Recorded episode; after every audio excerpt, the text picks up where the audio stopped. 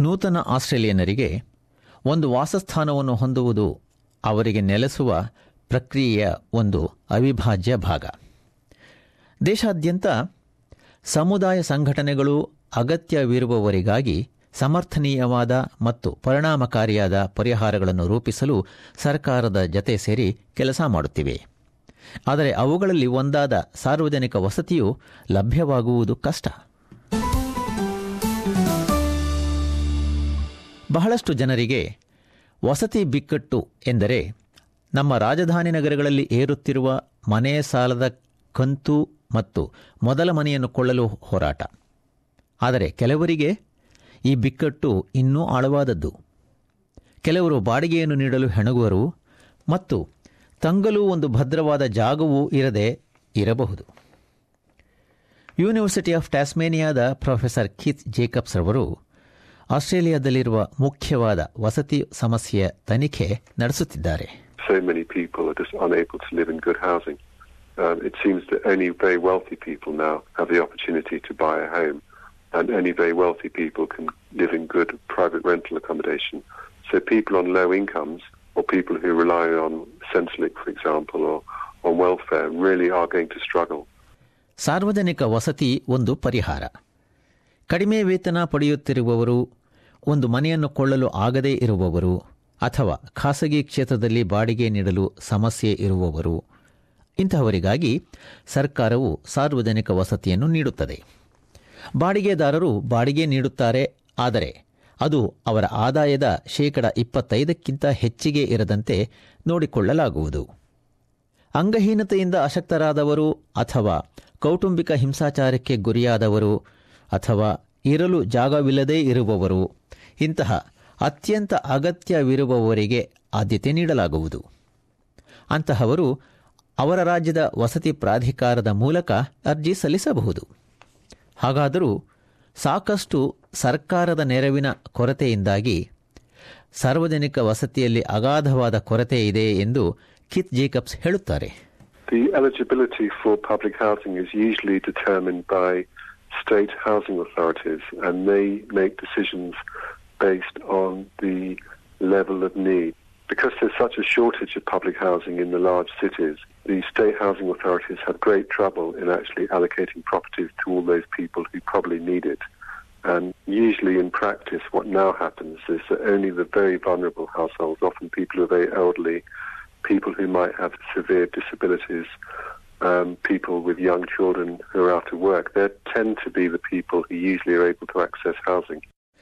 ಪ್ರಸ್ತುತದಲ್ಲಿ ದೇಶಾದ್ಯಂತ ನೂರು ಸಾವಿರದಷ್ಟು ಜನರು ನೆಲೆಯಿಲ್ಲದೆ ಇದ್ದಾರೆ. ಮತ್ತು ಅರವತ್ತು ಸಾವಿರ ಕುಟುಂಬಗಳು ಸಾರ್ವಜನಿಕ ವಸತಿಗಾಗಿ ಕಾಯುತ್ತಿರುವವರ ಪಟ್ಟಿಯಲ್ಲಿ ಇವೆ. ವಿವಿಧ ರಾಜ್ಯಗಳಲ್ಲಿ ವಿವಿಧ ರೀತಿಯ ಪರಿಸ್ಥಿತಿ ಇದ್ದು, ಕೆಲವೇ ತಿಂಗಳುಗಳಿಂದ ಕೆಲವೇ ವರ್ಷದವರೆವಿಗೆ ಕಾಯುವಿಕೆಯು ಹರಡಿದೆ. ಜನರು ಸಮುದಾಯ ಸಂಘಟನೆಗಳಿಗೆ ಸಹಾಯಕ್ಕಾಗಿ ಬರುತ್ತಾರೆ. ನಿರಾಶ್ರಿತರು ಮತ್ತು ಮಾನವೀಯ ಕಾರಣಗಳಿಗಾಗಿ ಪ್ರವೇಶ ಪಡೆದವರು. ಸೆಂಟ್ರಲಿಂಕ್ನ ಹಣದ ನೆರವಿನೊಂದರ ಮೇಲೆ ಸಂಪೂರ್ಣವಾಗಿ ಆಧಾರಿತವಾಗಿರುವವರಲ್ಲಿ ಒಬ್ಬರಾಗಿರುತ್ತಾರೆ. ಲಿವರ್ಪೂಲ್ ಮೈಗ್ರೆಂಟ್ ರಿಸೋರ್ಸ್ ಸೆಂಟರ್ನ ಒಲಿವಿಯಾ ನ್ಯೂಯಿ ಅವರು ತಮ್ಮ ಸಂಸ್ಥೆಯು ಹೇಗೆ ತುರ್ತು ಪರಿಸ್ಥಿತಿಯ ಪರಿಹಾರದ ನೆರವನ್ನು ನೀಡುತ್ತದೆ ಎಂಬುದನ್ನು ವಿವರಿಸುತ್ತಾರೆ. Had quite large bills, they're in a granny flat type situation, and so they ended up paying for actually the, the main house as well as their own granny flat, and they were quite unclear as to why their utility costs were so high. They were covering both their own um, utility costs as well as the main providers, and so um, through our support and the support of um, the Energy and Water Ombudsman, we were able to ensure that she was only paying her portion of um, utility costs.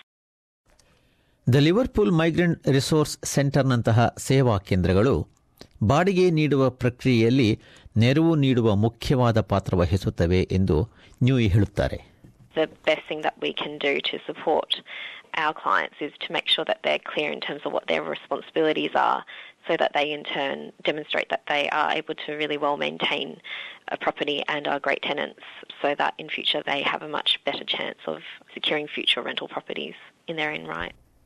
Victoria ರಾಜ್ಯದಲ್ಲಿ ಪ್ರತಿ ವರ್ಷ ನಿರಾಶ್ರಿತರಿಗೆ ಮತ್ತು ಹೊಸದಾಗಿ ಆಗಮಿಸಿದ ವಲಸೆಗರಿಗಾಗಿ ಮಾನವೀಯ ಕಾರಣಗಳಿಗಾಗಿ ವಸತಿ ಸೇವೆಯನ್ನು ಕಲ್ಪಿಸಿ ನಲವತ್ತು ಸಾವಿರಕ್ಕೂ ಮಿಕ್ಕ ಜನರಿಗೆ ಎಮ್ಎಸ್ ಆಸ್ಟ್ರೇಲಿಯಾ ನೆರವು ನೀಡುತ್ತಿದೆ.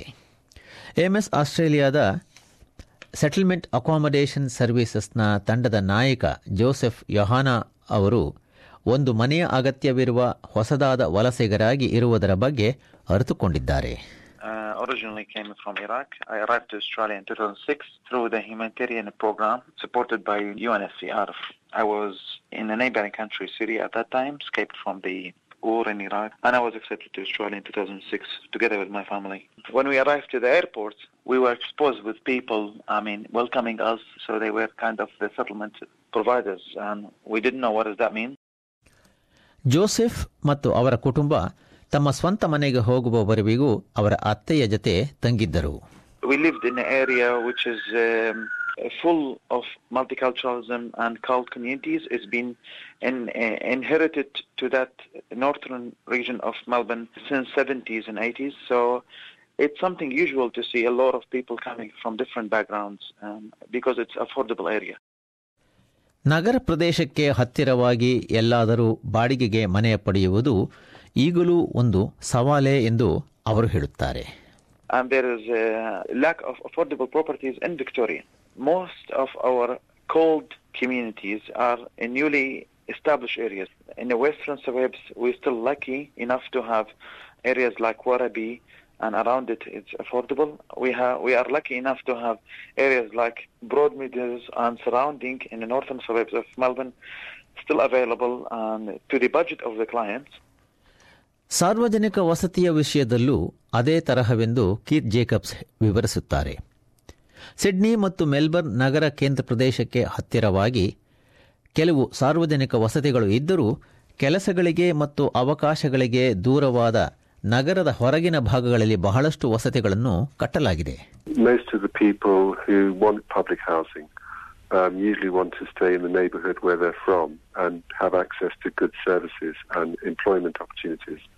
Unfortunately, a lot of the public housing which was built in Australia tends to be on the outskirts of the large cities um, because it was act- actually cheaper to build uh, public housing uh, in that way. So we do know that some of the public housing estates, in say, for example, in Sydney, are a long, long way from where the jobs are, and that's led to further disadvantage. ಕೆಲವು ಆಸ್ಟ್ರೇಲಿಯನ್ನರು ತಮ್ಮ ಕುಟುಂಬ ಮತ್ತು ಮಿತ್ರರ ನೆರವಿನ ಮೇಲೆ ಭರವಸೆ ಹೊಂದಿರಬಹುದು. ಆದರೆ ಹೊಸದಾಗಿ ಬಂದವರು ಆಸ್ಟ್ರೇಲಿಯಾದಲ್ಲಿ ನೆರವಿನ ಜಾಲ ಹೊಂದಿರುವುದಿಲ್ಲ. ಮತ್ತು ತಮ್ಮ ನೂತನ ಸಮುದಾಯದಲ್ಲಿ ಏಕಾಂಗಿತನವನ್ನು ಎದುರಿಸಬಹುದು. ನೆಲೆಯೂರುವ ಮಾರ್ಗದಲ್ಲಿ ಸಮುದಾಯದ ನೆರವಿನ ಅಗತ್ಯವಿದೆ ಎಂದು ಜೋಸೆಫ್ ಯೋಹಾನ ಹೇಳುತ್ತಾರೆ.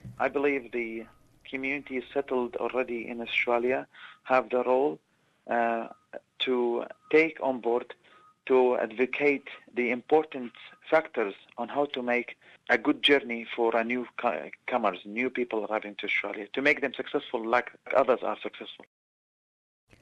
ಆಸ್ಟ್ರೇಲಿಯಾದಲ್ಲಿ ಯಾವುದು ಪಡೆಯಲು ಸಾಧ್ಯವಾದದ್ದು ಹಣ ನೀಡಿ ಹೊಂದಲು ಸಾಧ್ಯವಾದದ್ದು ಅಂತಹ ಜಾಗ ಎಂತಹುದು ಎಂದು ಅರ್ಥ ಮಾಡಿಕೊಳ್ಳುವುದು ಮುಖ್ಯ I would be encouraging actually the community to deliver the correct message to the newly arrived communities that in Australia it is not easy to rent property. It is a different system from back home. From any newly arrived person, it needs to take a journey um, until you get your first shelter approved.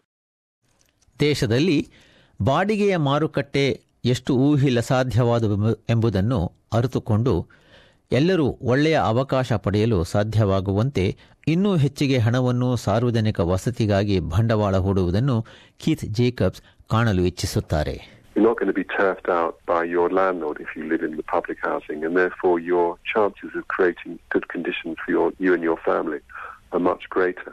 So I suppose what I'm really saying is that it provides much more security for people who are very vulnerable. And the danger of getting rid of public housing or not providing public housing is you're forcing people to live very marginal and disadvantaged lives. It makes it harder for them to get jobs. It often leads to stress and therefore affects their health. The Australian Institute of Health and Welfare ಮಾಹಿತಿಯ ಪ್ರಕಾರ, ಆಸ್ಟ್ರೇಲಿಯಾದಲ್ಲಿ ಸುಮಾರು ಮುನ್ನೂರ ಹದಿನೇಳು ಸಾವಿರ ಸಾರ್ವಜನಿಕ ವಸತಿಗಳು ಇವೆ ಅವುಗಳಲ್ಲಿ ಬಹಳಷ್ಟು ವಸತಿಗಳು ತುಂಬಿದ್ದರೂ ಕೆಲವು ಕುಟುಂಬ ವಸತಿಗಳು ವಿಶೇಷವಾಗಿ ಗ್ರಾಮಾಂತರ ಪ್ರದೇಶಗಳಲ್ಲಿ ಇನ್ನೂ ದೊರೆಯುತ್ತಿವೆ ಸಾರ್ವಜನಿಕ ವಸತಿಗಾಗಿ ಅರ್ಜಿ ಸಲ್ಲಿಸಲು ನಿಮ್ಮ ರಾಜ್ಯದ ವಸತಿ ಪ್ರಾಧಿಕಾರವನ್ನು ಸಂಪರ್ಕಿಸಿ.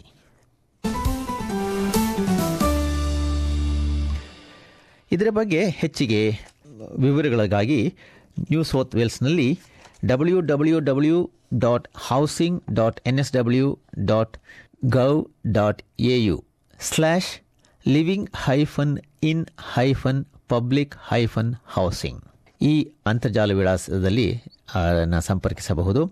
ವಿಕ್ಟೋರಿಯಾ ರಾಜ್ಯದಲ್ಲಿ W W W dot housing dot Vic dot gov dot A U slash public hyphen housing ಕ್ವೀನ್ಸ್ಲ್ಯಾಂಡ್ನಲ್ಲಿ W W W dot Q L D dot gov dot A U slash housing slash public hyphen community hyphen housing ಮತ್ತು ಇನ್ನೊಂದು ಜಾಗ ಅಂತಂದರೆ Liverpool migrant resource centres ಕೇಂದ್ರದ ಬಹುಸಂಸ್ಕೃತಿ hub ಅಂತ ಹೇಳ್ತೇವೆ ನಾವು ಇಂಗ್ಲೀಷ್ನಲ್ಲಿ ಅಲ್ವೇ.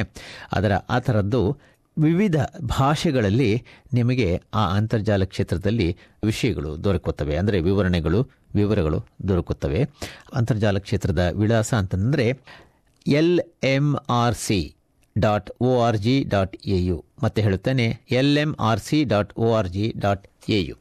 ಇದು ಲಿವರ್ಪೂಲ್ ಮೈಗ್ರೆಂಟ್ ರಿಸೋರ್ಸ್ ಸೆಂಟರ್ನ ಅಂತರ್ಜಾಲ ಕ್ಷೇತ್ರದ ವಿಳಾಸ. ಇದಿಷ್ಟು ಆಸ್ಟ್ರೇಲಿಯಾದ ಸಾರ್ವಜನಿಕ ವಸತಿ ಸೌಕರ್ಯದ ಬಗ್ಗೆ ಎಸ್ಬಿಎಸ್ ಬಿ ಎಸ್ ತಯಾರಿಸಿದ ಸುದ್ದಿ ಚಿತ್ರಣ.